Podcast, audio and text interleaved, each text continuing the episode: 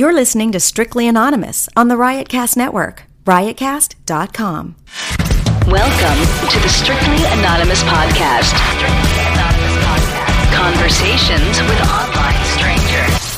We place ads online. Craigslist is definitely the gift that keeps on giving. Real people respond. You go to Singapore or Thailand, you can't not do it. The temptation is just too much. With real problems. Does your friend know that you're banging her? No, he has no idea. And anything goes. Motto of the show: Let your Greek flag fly. Probably the only good advice I'll ever give you is to rehide your whips and chains. Here are your hosts, Kathy Kay and Tommy. Hey, welcome to the Strictly Anonymous podcast with Kathy. If you want to follow the Strictly Anonymous podcast, follow the show at Strict Anonymous or follow me at Cartoon Therapy. If you haven't subscribed to the show, subscribe to the show. And if you can, write a review. I love to get reviews. I love reading the reviews. I even like when my listeners send me emails and tell me what they think about my show. I have a lot of listeners who do that. Um, also, I'm always looking for people to call into my show. So if you want to be on my show, this is a call and advice show where I talk to people about their secret lives, their interesting lives. I also give people advice. I really do my show because I like to help people. So I love to, and I like to analyze people's problems. So if you have a problem too that you want to talk about and your friends don't want to talk, hear about it anymore, or you have no friends, you could call into my show. Send me an email at strictly anonymous podcast at gmail.com and I'll have you on. I have a guy on today who was a listener, and he sent me an email, and uh, he's into all kinds of things. He's into S and M, um, both sides of it. He's been a sadist, he's been a masochist, and I'm wondering if maybe, and I think we talk about this, whether like most people that are into S and M, you know, go back and forth with those roles or switch at some point, or typically they stay just on one side. But he does both. He's been into the sadist side of things as well as the masochist side of things, which you know includes face sitting and throat fucking and fisting and I mean the throat fucking leads to gagging and throwing up and beating the shit out of each other and all that kind of good stuff. He's been to dominatrix. He's uh, been in a lot of relationships. He's been married. This isn't a secret life. I mean, he's pretty open about what he's into and he's been into everything that he's been into for most of his life. It started pretty early on. He knew he was into it. And so we talk all about it. So I'm just going to get right back on with Craig. I think that's his name. Yeah. I'll be right back on with Craig. Do you have a story, lifestyle, or situation you can't talk about to anyone? To anyone? Or do you just want to let your freak flag fly and be on the show?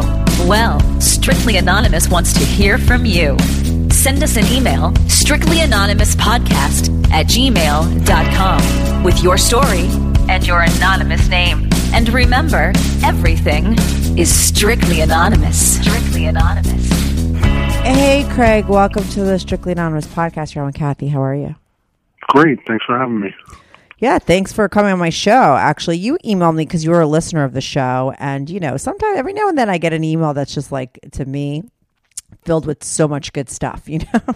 Not that, listen, I find all of my calls fascinating, you know, but this some are extra because they have like, you know, 50 things in them. And your email was one of those. So, you know, um, I, it's hard to know where I would start start with you because you've done so much and you're into so much. But so I figure like the best way to go about it is to start like you know when you were really young and got into everything. Um, you know, you're into S and M, right? Both sides of it, right? Yes. Um, Yeah, but when you were younger, you started more so as a masochist, right? Like, and you were like really into that role. It wasn't until you were like later in life that you got into the other side of it, right? As far Oh as no, no, it's the reverse actually. Um, in terms of the things that I did, yeah, yeah, yeah. I definitely acted more like a sadist in the beginning. Oh wait, is the sadist the one that? Uh, you know what? Give me the def the correct definition first. Okay, so the most basic Mm-hmm. Definition would be a sadist is someone who gains sexual pleasure from hurting another person, Mm-hmm. and a masochist would be somebody who gains pleasure from being hurt. Oh, okay, right. So I just had it backwards in my head. I, for some reason, I was Right. thinking the masochist is the one that right, right, right, and that's what you started out like very early on, right? Like when you were like in high school and all of your first sexual experiences, right, were sort of Well, yes, I didn't. I think it was more of a. It was something I fantasized about, but I really didn't know how to bring it up with people. I also didn't really have a ton of experience in high school, but there were there were two women, Mm-hmm. girls, I guess, that I dated in high school who were like super aggressive in certain ways.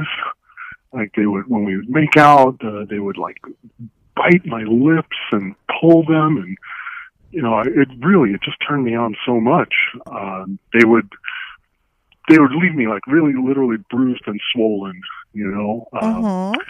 and that was just really wild. One of them would, you know, she would just tease me all the time, and I didn't really understand what she that she was getting off on, like getting me hard, getting me worked up, and then, you know, the date would end or we'd split up, and she would leave me with blue balls, and I had, I didn't understand that that was part of what she got off on Mm-hmm. Until later in life. You know, you understand, you learn about different things and Right, both sides of it. that that people get off on the power trip or you Mhm. know the mind fuck and you know 16 years old i didn't really you know i was kind of like uh, on a roller coaster i didn't even know i was on a roller coaster Right, but you were though before you even had these experiences. You, that's what you fantasized about, right? So uh, at some Oh, point, yeah. you realized like this is what you were turned on by. uh, yeah 100% but it was it was like a feeling you know it was like uh like you would see like i, I would see like the I don't know, any sort of imagery of like a really powerful woman, whether it's like, uh, you know, the way they're dressed, you know, like boots, leather chains, you know, like I just got the feeling that this was something that was appealing to me. Right, like that's where you like that's where your attention was drawn, and you would get like turned on by that. Yes, totally, totally. Mm-hmm. And honestly, any any form of power exchange, you know, even if it's like a psychological one, like they're somebody is dressed in a way that's very provocative, and they can kind of Control you know, with their control like, right, you uh-huh. ex- exactly, or yeah, appearance, hmm sensuality, or yeah, that sort of stuff. How old are you now? Like I'm 38. a 38. So like when you were young, right before that was like was there porn readily available and like is that how you stumbled upon it or was it like how did you first like as a really young person that, you know, maybe did because you didn't have a lot of experience, right? Like your first memories of realizing you were turned on was it confusing to you and like do you remember how it came about? Like was it just people Well- walking down the street? No, I was very young, and I watched, uh, you know, watching cartoons on Mhm. The Saturday morning, and then it goes into the afternoon, and like that weekend afternoon programming around that time Mhm. was like real low budget or kind of anything goes. And at one time, I saw this women's wrestling, um, and it was you know very campy stuff. But you know, when you're that young, you don't understand camp, Mhm. and I just watched, you know, these women who are dressed like in a very biker, heavy metal kind of way, and fight these two pretty blonde girls who look like, you know, kind of that spandex uh, aerobic kind of look. Mhm. And the heavy metal girls just beat the shit out of them, and it was the hottest thing I ever saw in my life. It's like I wanted to, you know, I, I don't say this in like such literal terms, but like, I wanted to beat the shit out of these pretty girls, and I wanted these biker girls to beat the shit out of me, and that was a very, you know, it was so clear cut. So Mhm. from a young age, you know, I, I maybe I wasn't watching pornography, but I definitely the the power dynamic, sexuality, violence, all those things came together. hmm And then Like that's what you would fantasy, right? And that Yeah, then that's yeah. what you would use in your brain, you know, like imagination to get yourself off when you were like jerking off before you even had experience. Right. And I find it interesting, but I think this is very true. And I say this a lot in other in different ways, but like I really believe that when you start to think about something or you're pondering it or you're open to it, like like attracts like, right? Like it's interesting that you met two girls in high school, right? Eh, you weren't putting it out there that you like that kind of a thing, right? But you did No, wind I- up no. meeting two girl, or did you? I mean, no, right? I I definitely was a, a little. I don't know. I, I probably put something out there. Yeah, I mean, what I was into is definitely like the heavy metal look, Mhm. imagery. I used to, you know, draw violent pictures. You know, I definitely gravitated towards a certain aesthetic, and uh, I guess I was. Pu- I, I know I was putting it out there, but I I could, I didn't know the specifics of what I even wanted, what I was comfortable with. That's why it wasn't very. It wasn't until later in my twenties that I really got to truly dive into this stuff. And now, so when you got into the, those first two girls, didn't one of them beat the shit out of you in a taxi cab? I mean, I know some details because you explained them to me in the email. Wasn't that one of uh, like our early on experience? And what did you Yeah, that mean she beat kinda- the shit out of you? in? No, that was, that was crazy. And you know what? I should have I should have told you ahead of time. Like I think I want to save that for later in life. Um, I feel like that's something I'm still figuring out. You know, or or that story. Like, you know, w- what what happened between me and her. Like, you know, you just think it's like for your for my whole life. I thought it was. uh well, here's a crazy thing that happened, you know, as a teenager, and then Mhm. later on, you know, in my 30s, I'm like, I think that person sexually assaulted me. oh, you know, I get and it. like right, right. that. and you're that- still not sitting with it properly. Like you haven't sort of come to yeah, total yeah, terms yeah. with I, it yet. I'll be Mhm. honest, like only in the past past year or two did I realize, like, oh, that, like, and I think about things that happened, you know, in the immediate aftermath. Mhm. Like, oh, okay, that's why those things are happening to me because I because this traumatic thing had happened and I had no idea what it was. You know, it's not like any, you know. So that so I I couldn't even tell you a good story about that. Right, but what age were you when that happened? Fifteen or sixteen. Right, but do you think that that had to do with everything that came after, like the girls biting you and all that stuff, and why that turned you on? Do you think it all stemmed from that, or no? Because you were kind of no, because that, ki- the women stuff before. wrestling thing was was like many was many years before that. Mm-hmm. That was like pre high school.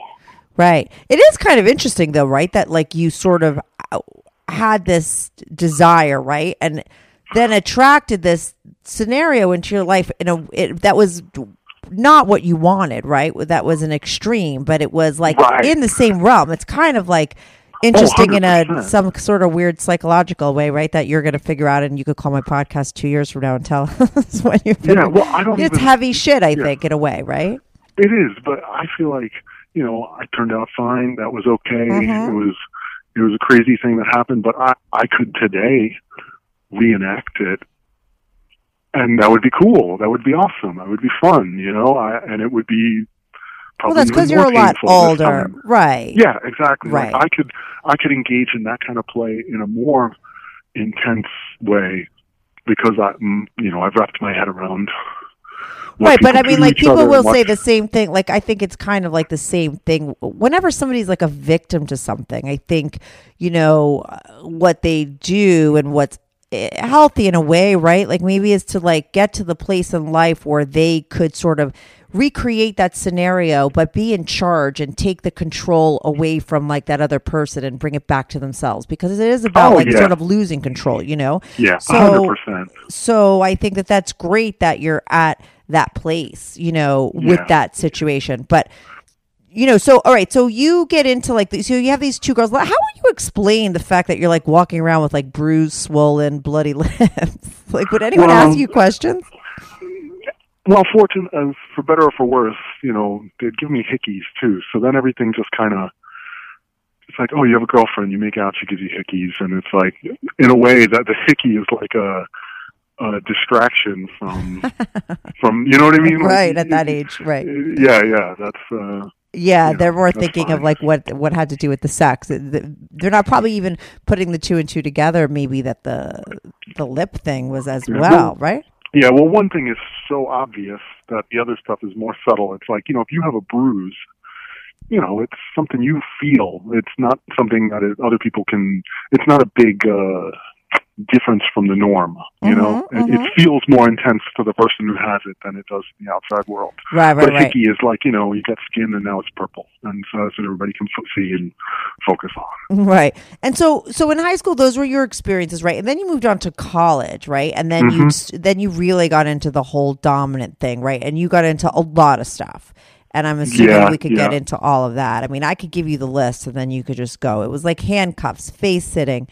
Oh, face and uh, sorry, face and breast slapping, spanking, pinning women down, hair pulling, fisting, and particularly throat fucking, which you Oh, said yeah, have okay. escalated to the point of Right, right. you know, gagging, choking, vomiting. So let's talk about all that.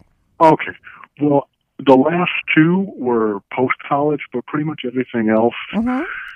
Yeah, like I was like, okay, I like this stuff. This is what's turning me on. And then by the time I was in college, I did have access to the internet, and you could see like, oh, okay, yeah, I, I you know, it was mostly pictures Mhm. and stories, and I was like, okay, I'm I'm totally into this stuff. This is what you know I go back to over and over. And I started dating this girl, and I think we both, you know, we both had this very, we had good chemistry, and I think we both liked rough sex.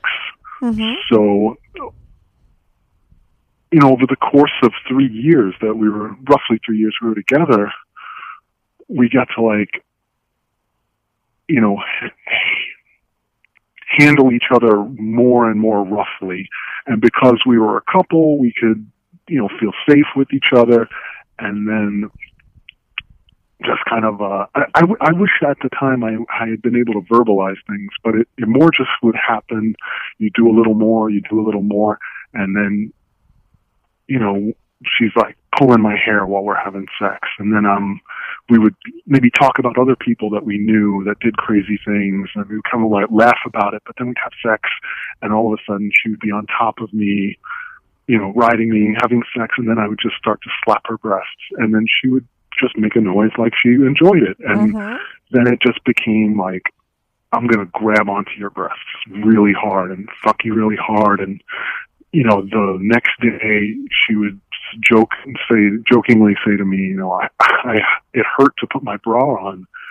And that was just the biggest turn on. And I could tell that it turned her on because, you know, A, you know, there's like a smile and a kind of a like, haha, that was pretty funny that happened. But also like, she's not following it up with, don't go so hard next time. You Right, know, mhm. we're like, just keep doing these things. And I guess, you know, when you're, when you're a couple, you have the luxury of being really intuitive.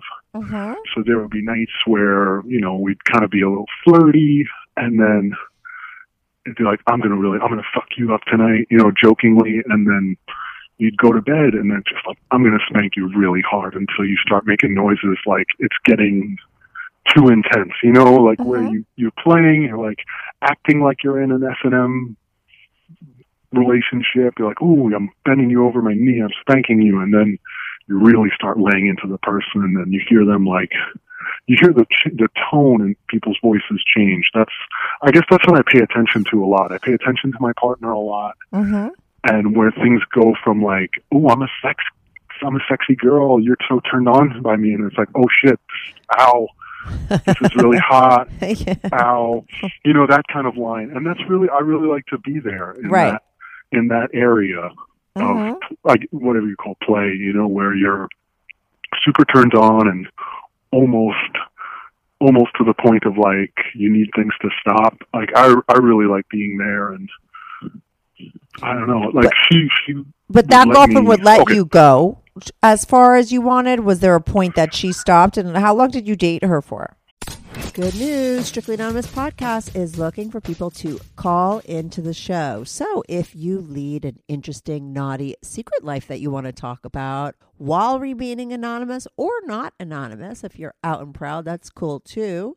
Send me an email, strictlyanonymouspodcast at gmail.com. That's strictlyanonymouspodcast at gmail.com. Or go to my website, strictlyanonymouspodcast.com, and click on Be on the Show. If you have a short confession that you want to get off your back, call my confessions hotline, 347 420 3579. That's 347 420 3579. You could call that number 24 7. I change all the voices on the confessions too, so you remain anonymous. The number, the website, and the email address will all be in the description.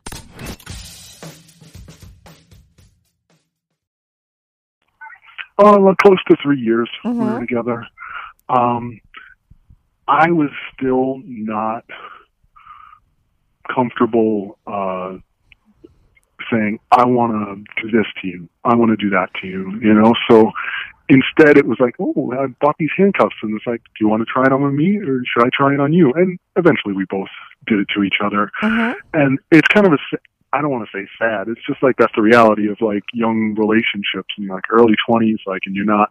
We weren't capable of saying, you know, I want to pull your pants down and stick my tongue up your asshole. You know, like, Right. you know what I mean? Like, and that's a shame because we only got to do that a little bit, you know, Mhm. which was super hot, you know, but there were certain times where we did get really intense. Like we were, we were traveling abroad together and she was sitting on my face and she was starting to grind on like my nose, like she was trying to get herself off. And I, it was really hard and you know the, the the the force, and I felt something in my nose crack, and I was like, "Oh, Oh my my god! I, I hope there's not blood everywhere." You know, Yeah.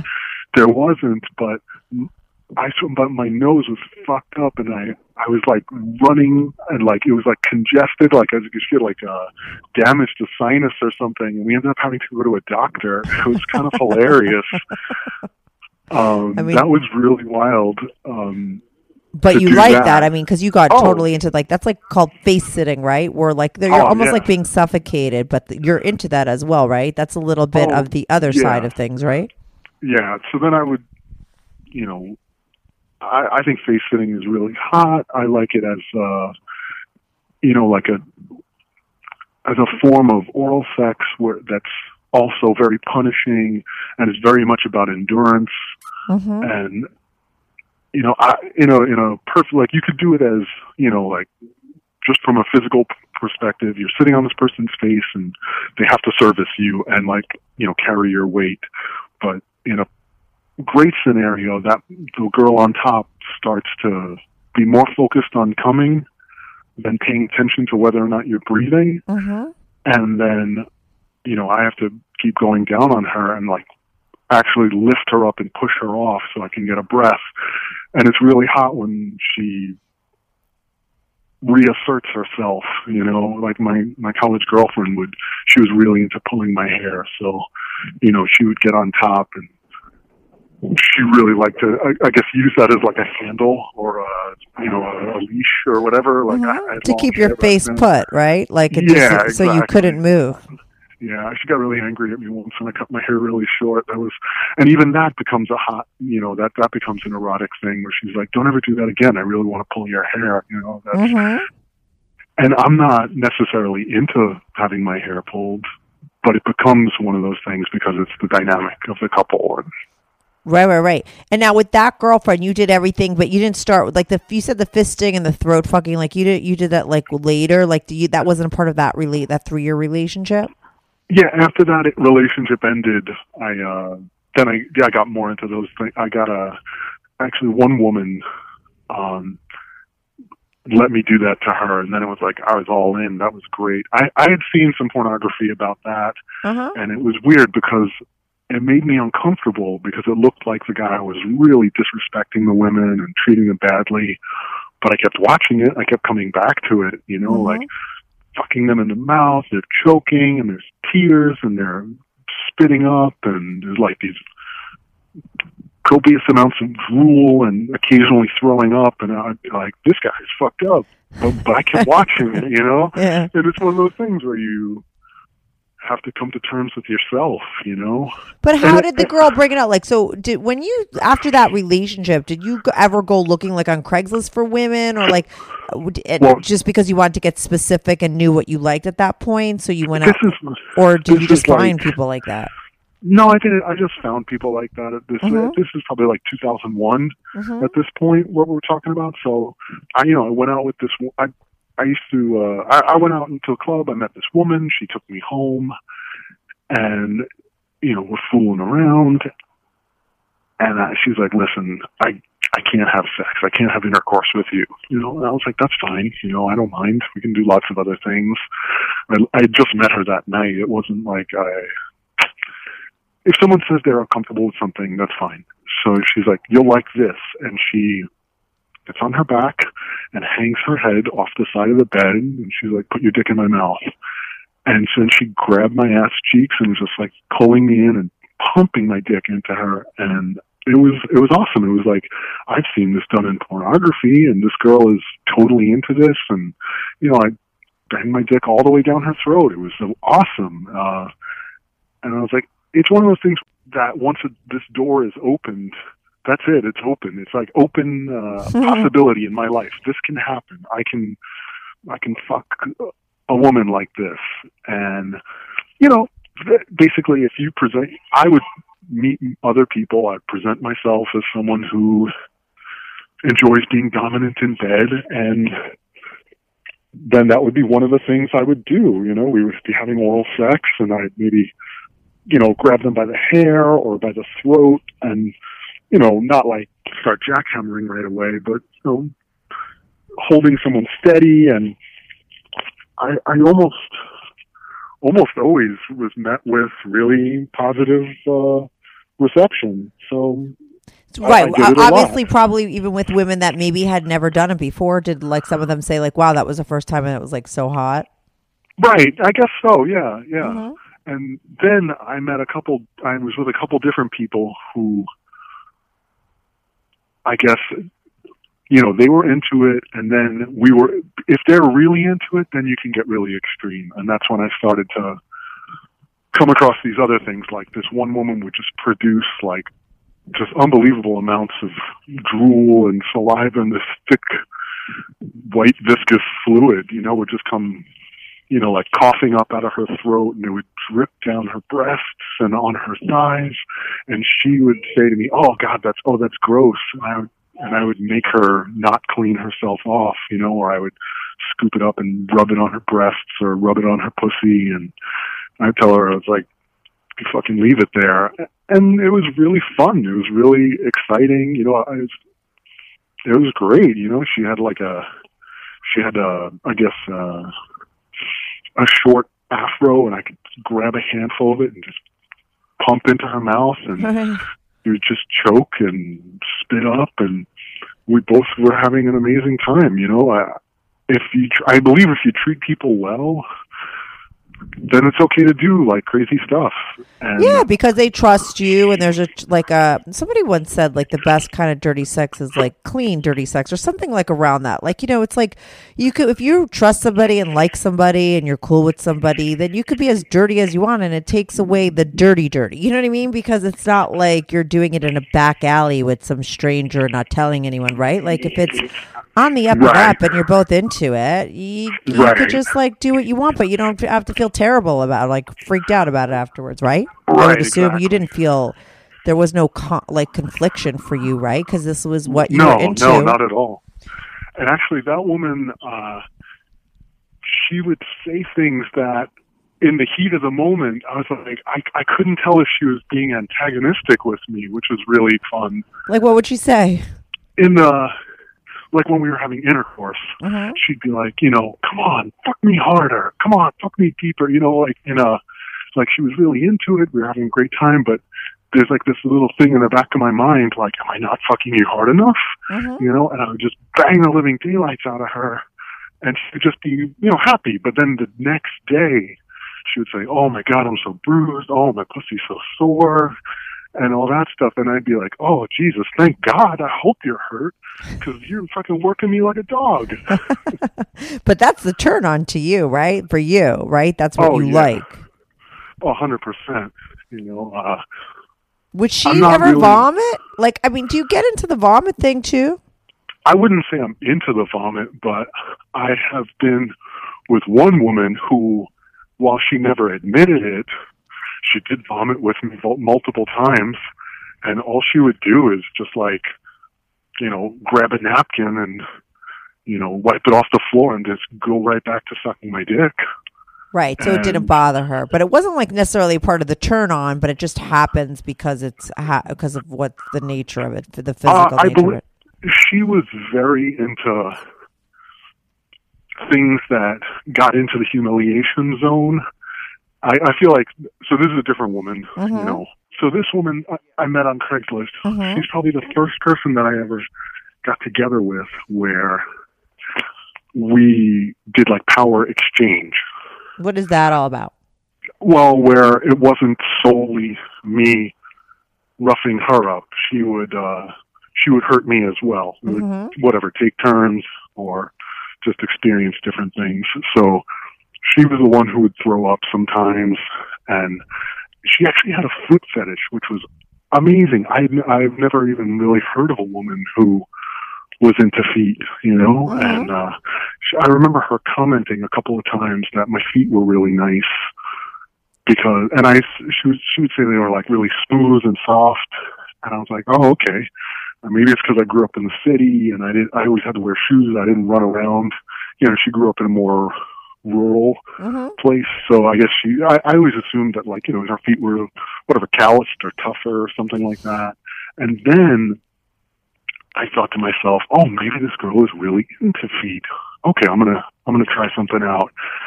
And, uh, so one night I'm, I'm having sex with her. She's, I'm fucking her from behind. She's, you know, doggy style. And I'm like, I think she was, she was on my bed with her, you know, butt in the air and I'm standing on the floor and I'm fucking her. I was like, okay, I'm gonna, I'm gonna put my foot up there. I'm gonna step on her face. I'm gonna, I'm gonna like do something kind of humiliating, but I'm gonna give her what she wants. And she loved it. She just started slamming her ass back into me harder, and then she grabbed my foot and started biting and sucking on one of my toes, and I almost lost it right there. I was, it was, it was a great experience. You know, like one of those things.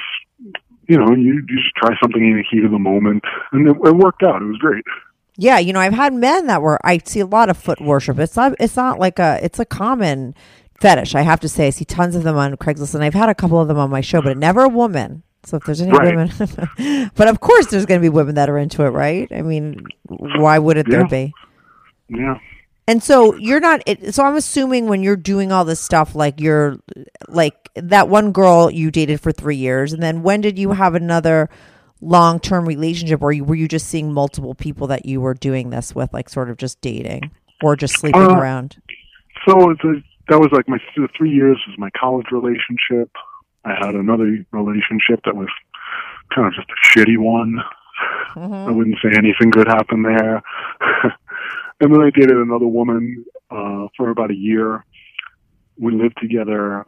Uh, she, she, you know, we lived together for about a year, and we had tons of sex, and mostly with me as the dominant partner. And you know, it's one of those things where uh, I think she just was. She just liked to fuck all the time. She liked to be a sex object, and she was really she was really into anal sex. Not not my not my dick, but maybe having like a toy in there while I have sex with her, or Mhm. and I, she would let me eat her ass sometimes. But you know, I think that was kind of uh still like a subservient position for me to be in. So she really didn't let me do that too often. And you know, at that time, I was still feeling like unc- reluctant to put myself out there like that. Like, hey, you know, it'd be really hot if you, you know, uh, slapped me around and, you know, sat on my face and made me eat your pussy, you know, like, But even though was- you had those experiences and knew you liked it, you just didn't feel comfortable to sort of own it, like with yourself or with other people.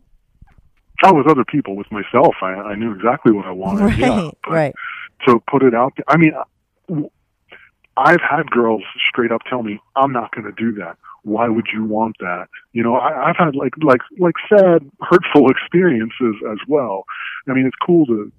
I like coming on here and telling you about all the awesome sex stuff, but there've been some sad moments where it's like, oh. You think I'm less of a man because I want that? Like I've had that experience too. I've had girl, I've had a girl say, "I will never do that for you." And what hurt was it? And when was that? When like was this in the middle of all like when you were with that three year relationship like Yeah. you know because you did say that most women nine out of ten were totally into it. Like you found that they were really game for what you were into and they did like to sort of be dominated right? And Yeah, yeah. When it comes to me being dominant, I felt like I had like a, I don't know, ninety percent, ninety five percent uh, acceptance rate, right and and then when it comes to me being mass, I I, c- I would consider myself more masochistic than submissive. hmm You know, I, I'm not really. I, I'm more. what's the difference between masochistic and submissive submissive is like is masochistic there's got to be some sort of pain involved Yeah, yeah, Mhm. that that would be like okay. This is a good way to put it.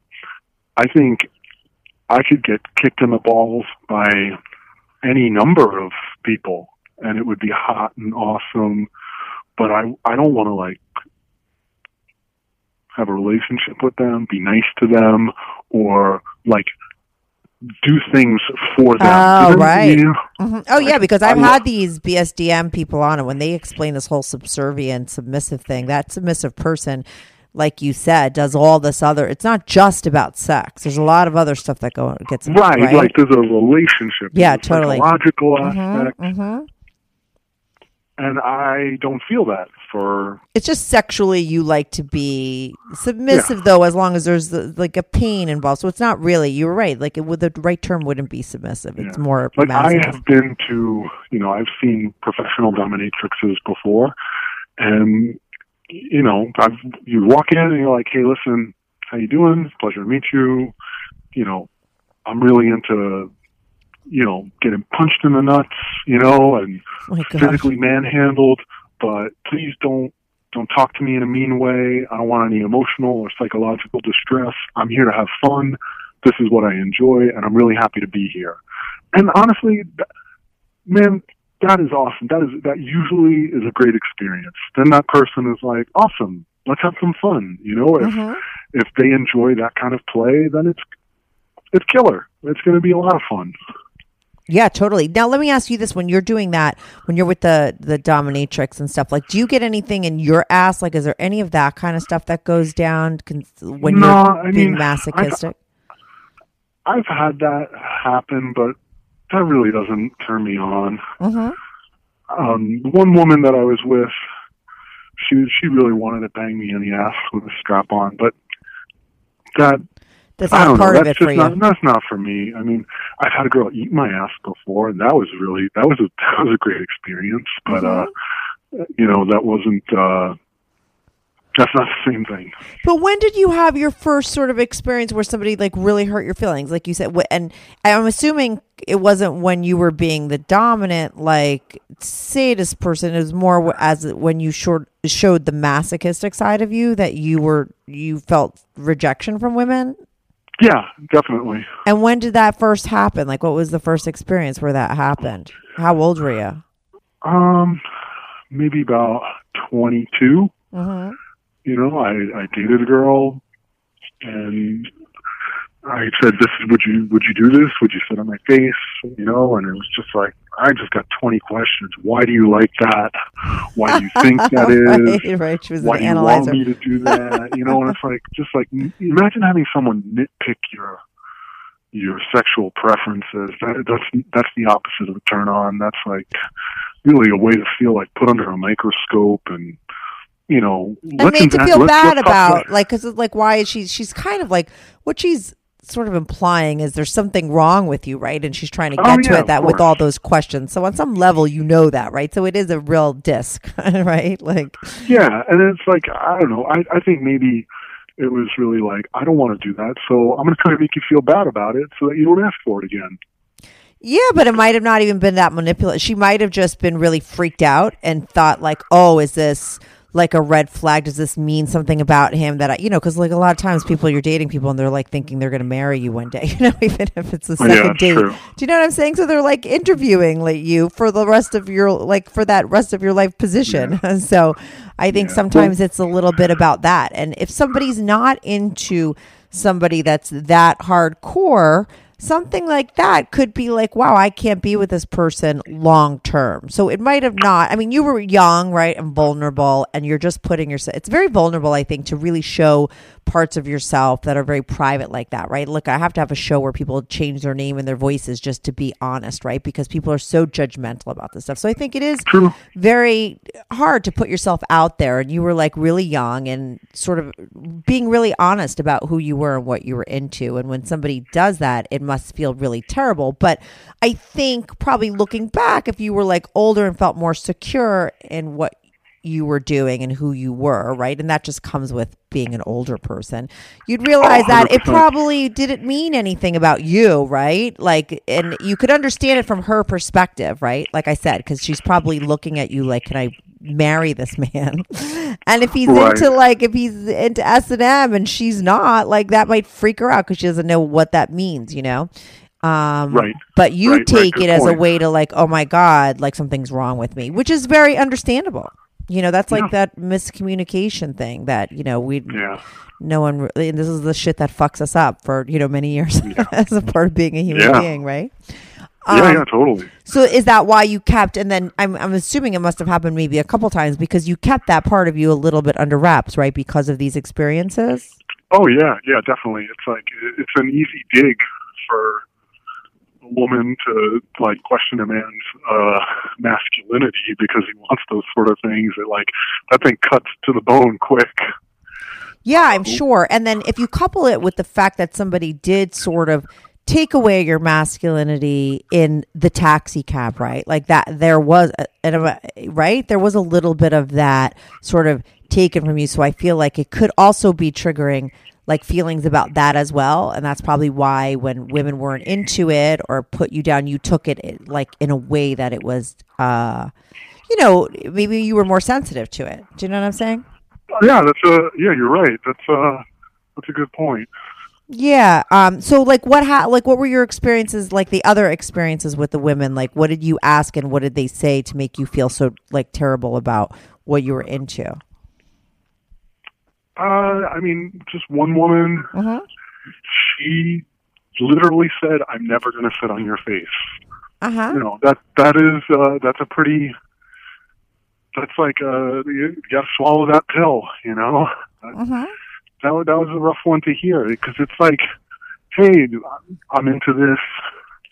And they're like i'll never do that. And it's i don't know it's weird. It's like But even nor did like what's it's more weird for her to say that because like were you even saying like I want you to sit on my face and suffocate me? Or were you just like I wanted you to sit on my face? Because like doesn't everybody sit on someone's face? Like that's a part of normal sex too no am I wrong? Am I like into S and M and I don't know it? Like I mean I've Yeah, sat on many know. people's faces. Like I think it's just uh isn't it it's been a part of my sexual experience. It's to me it's very vanilla but I mean yeah was it were you explaining it in a way like I really want you to sit on my face? Because listen I know the kind of face sitting you're into and that's a whole other thing right? Like you said it's a part there's a lot more to it than just regular sitting on someone's face. Right. Yeah yeah. Of course it's Did- like uh it's a power exchange yeah thing. but did you explain that to that girl or were you just like sort of tiptoeing around and just wanted her to sit on your face and she was like no no i was definitely i was clearer about it being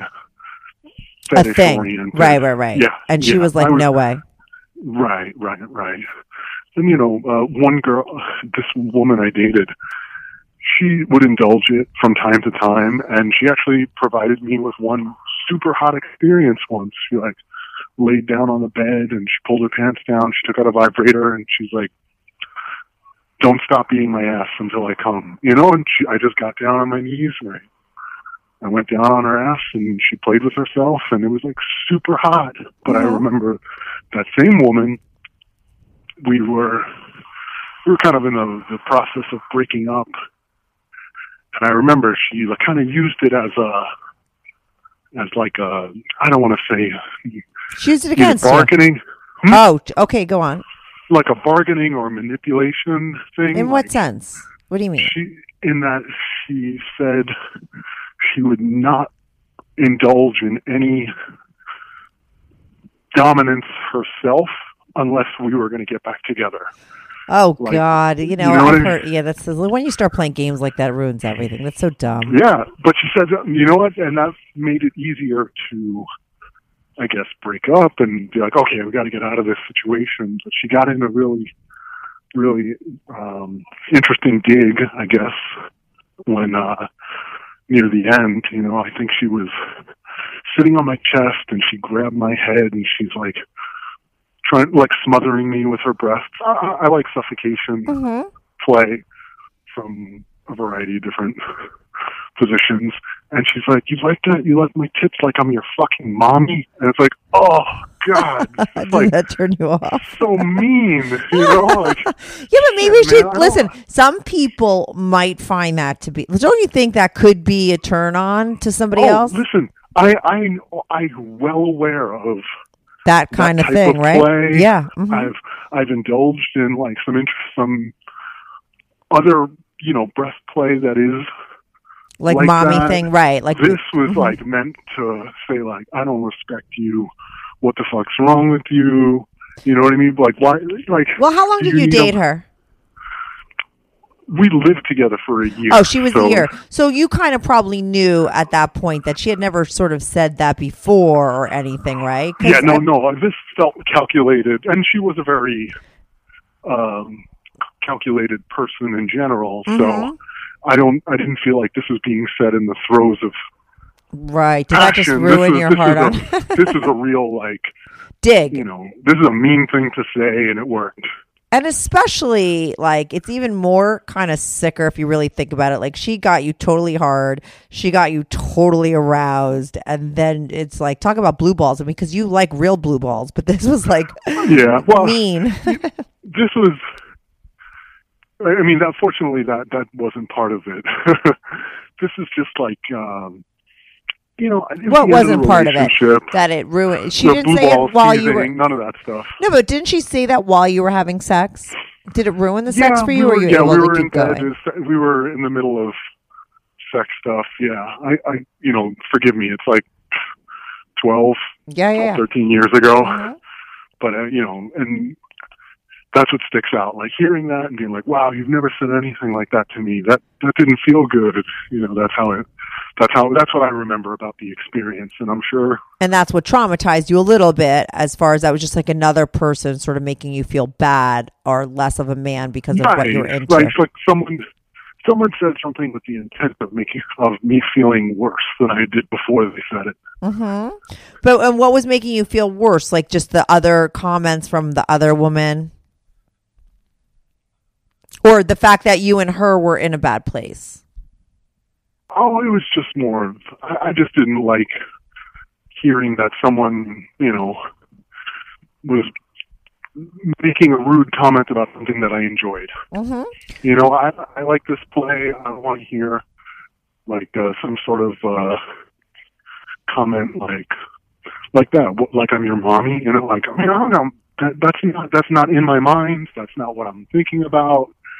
You know, I, I don't want to have like the things that I'm into be like uh, ammunition for like you know Right, of course. But that's why thank that's why it's good. I mean, listen, that happened at the end of your relationship, and you guys were parting ways. So at least you know for sure that that was the right thing to do, and leave Yeah, that yeah, exactly. relationship, right? exactly yeah yeah you know, and I, I think sometimes when we look back at things and stuff, I mean, people are fucked up, and people, I think sometimes people sabotage in relationships, and people need to do certain things to get themselves out of situations, and it's all subconscious, right? But yeah, she was probably ready to move on too, and she probably did do that calculating, and that makes her kind of a bitch. But maybe that's she needed to do that to get out as well, you know? yeah, oh, without a doubt. I mean, we were having a hard time hmm actually ending things and not seeing each other anymore. So that, you know, maybe that helped her get out. Totally. Maybe she wanted to ruin the sex, you know. So, because sometimes, listen, I think the sex, when you have really good sex and a very strong chemistry with somebody, that's like a very hard thing to walk away from, you know. I always say, like, my relationships that I had the best sort of um, compatibility with guys, like when I was younger, like I had didn't have really good sex with them. I had the better sex with the people I wasn't compatible with, right? And so those and those relationships lasted so much longer than the ones that, with the guys that I ha- were very compatible with because that fucking sick pull, you know, that sometimes you could have with someone sexually that just keeps you going back for more no matter what, you know. Um, Right. so Well, it's a very powerful thing. Yeah, we have, we have shifting priorities, and Mm-hmm. good sex is really high up on the list for most of our lives. right. Well, it's a great thing. I think this is why I do my show because I think you know sex is a it's a good thing, you know, and and it could fuck you up. Yeah, and sometimes it's coming out in all kinds of crazy ways, and people act out. And I use sex in a negative way at times in my life, but overall, I've always believed it's a very good thing, a very healthy thing, and it's something that we should enjoy, you know, and I think it's great that most of your life, like you've been able to, I mean, you have had these experiences that weren't so great, but you have been able to in your life be, you know, totally like face to face with who you are and what you like and been able to be very honest about that. And that's something you should be proud of and that's great for you because so many other people have to shove that shit down and hide it and you know do it secretly. And there's so much more like that becomes so much so much more layered with other stuff that take away from it you know? And nothing that you're doing is wrong or bad you know? I don't think any kind of sexual desire that people have a less as long as it's not like abusing somebody else against their will what's the big fucking deal? You know what i mean? Why can't we be honest about that? So it's good that you were able to. Yeah, I think honestly, after all those, whatever people say mean things, that mm-hmm. whole, mm-hmm.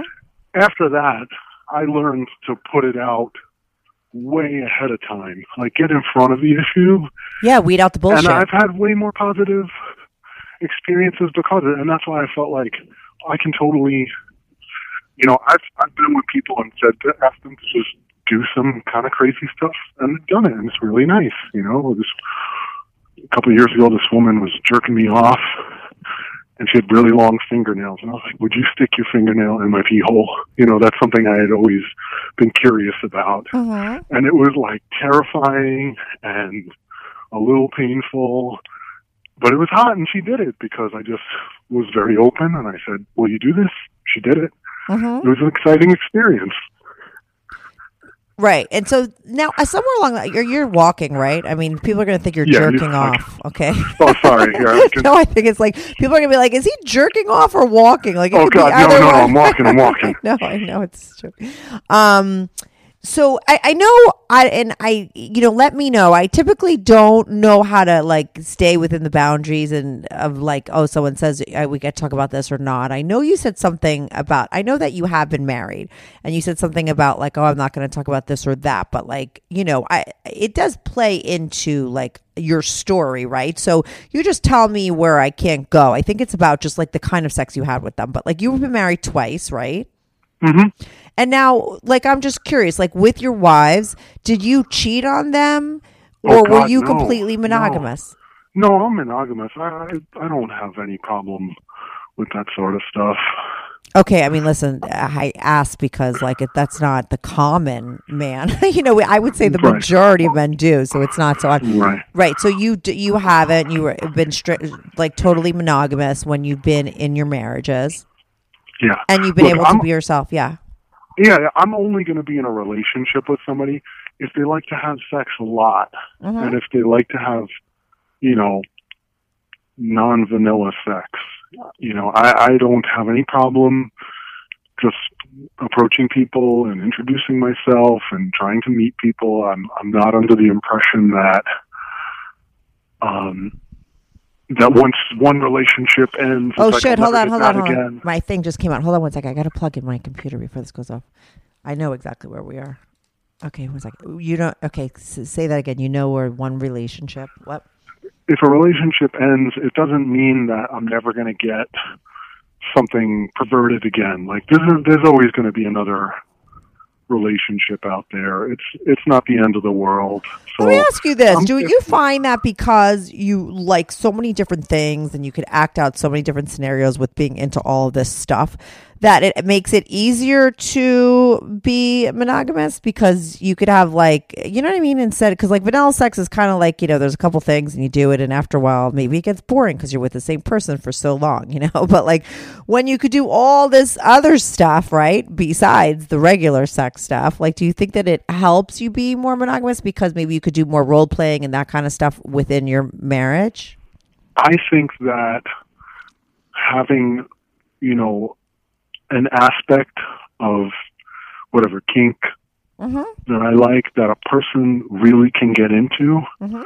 definitely helps the relationship because then it's not just like, oh, cool, I got to do that thing and it happened. It's like you, then it becomes a more multi-layered thing. Like, let's say I'm with somebody and they really, uh, they like that, uh, the whole tease and denial, blue balls thing. If I'm dating somebody like that and they're, you know, they don't like any of the other fetishes. They don't want to, they don't want to punch me in the balls. They don't want to sit on my face, but they like that other one.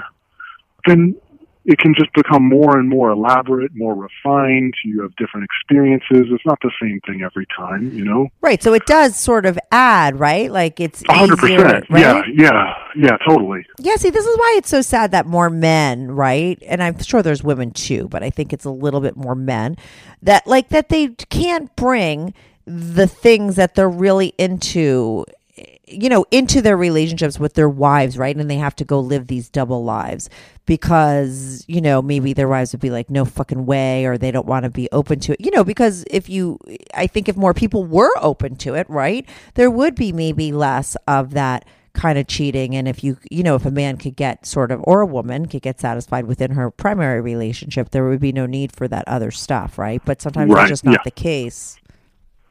You know, I'm at the point now where, you know, having been divorced and having had to go back into the dating world, to me, this is like second date stuff, this conversation. You know, mm-hmm, mm-hmm. I need to get it out ASAP. Or Yeah, that's smart. I'm, I'm wasting their time and I'm wasting my own time. Yeah, and that's what you learn from experience, right? If you didn't have those couple girls put put you down for what you were into after so long, that you wouldn't have realized, right? That this is like, you know, that's how we all learn our shit, right? Exactly. Yeah. You get burned a couple times and now it's like, you're like, okay, you know, and also now, you know, I can easily handle someone not being into one or two things or three things that I'm I'm into, but they're into something else that I'm into. but Then let me great, ask you, that's right? fine. But in your relationships now, like once you started integrating the whole thing that you were also masochistic, did you were- are you able to be both with people? And is that what you do, or typically you take one side, or you know, how does it work? Um, I have found that it is not possible to be 100% masochistic in a relationship. I dated a woman who was a professional dominatrix for 10 years, and we talked quite a bit about it. And I said this to her because she needed me to like fuck her like a man, you know? And what was really funny about her is that she had like no pain threshold. I would spank her and she would be whining and I felt like I wasn't really putting half the effort in that I had to put in for other people, you know? Mm-hmm. But she she loved to beat the shit out of me. She loved it, but she couldn't do it all the time.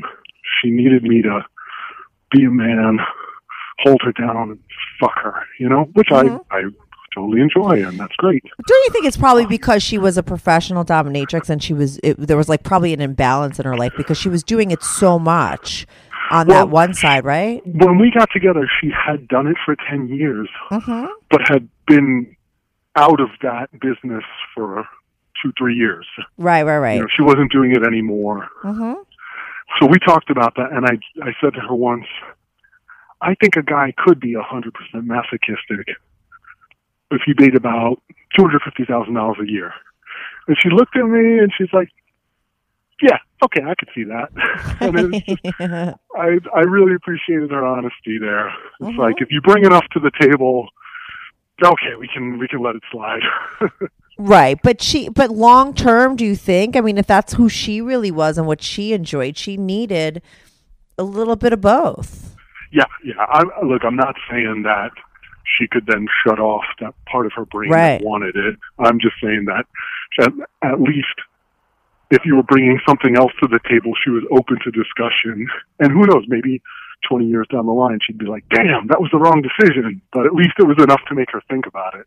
Right, right, right, exactly. And what about fisting? We for, forgot about that. How did you get into that? You got into Oh, that early on, kind of, right? Yeah, yeah. I mean, that was just something where I don't know. I, I I'd read about it so many times in mm-hmm. like erotica and BDSM erotica, and you know, I'd I'd fingered girls plenty, and I just tried it. I just tried it a couple times, and I I enjoyed. It's one of those things where I didn't necessarily like get physical pleasure out of it, but I really enjoyed the reaction of the person I was doing it to. You know, mm-hmm. it's a very delicate situation. There's a lot of, it's a huge power exchange. And I just, I enjoyed that, the person I was doing it to, like gasping and being almost paralyzed, you know, and you know you just make very slight motions with your hand while you're inside of them, and it's it's just a power trip thing, I guess. Right. And it's a part of that whole world for sure, right? I mean, it just goes with all of the stuff that y- you're into. Yeah. So uh, most of the women that were into, you know, sort of S and M would were into hair pulling, fisting, throat fucking. Like, do you find that most of them are, or they're like you said before, maybe that they pick and choose like this? I'm really into this, but maybe not that, and you just figure that out and then stick to those places. Yeah, yeah, I think so. I think that uh yeah, yeah, everybody's got their different things that they're willing to be more extreme about. Mhm. But what Um, about your ball punching? Like you've got like seriously like you when you say you like someone to beat the shit out of you, like do you come out with like black eyes and bruises or it's No, more no, no. Um uh, I can't even really afford to I've I've been beaten black and blue, yes, but I, Okay.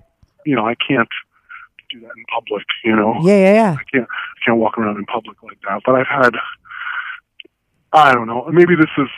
I, I'm actually nearing the end of when I can talk. So yeah, we're we're at like for- an hour anyway. Yeah, we could do a part 2. Yeah. hmm So uh, yes, I've been beaten black and blue. I've been Let's leave this as the teaser. We could get into that for the next one. Do you want to do that? Okay, because I know that we had discussed early on that we would do maybe a part 2 with you because you had a lot of stuff, right?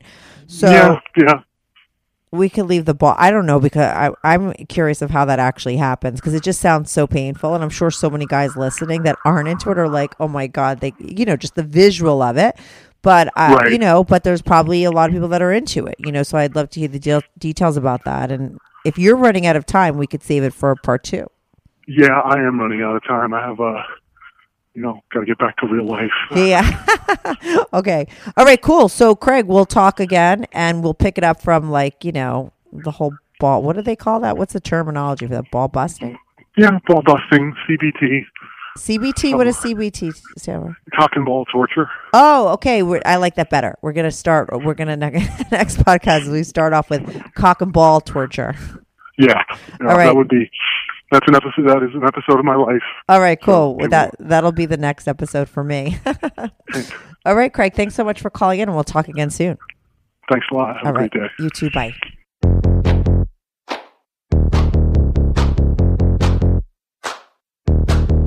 Do you have a story, lifestyle, or situation you can't talk about to anyone, to anyone? Or do you just want to let your freak flag fly and be on the show? Well, Strictly Anonymous wants to hear from you. Send us an email, strictlyanonymouspodcast at gmail.com, with your story and your anonymous name. And remember, everything is strictly anonymous. Strictly anonymous.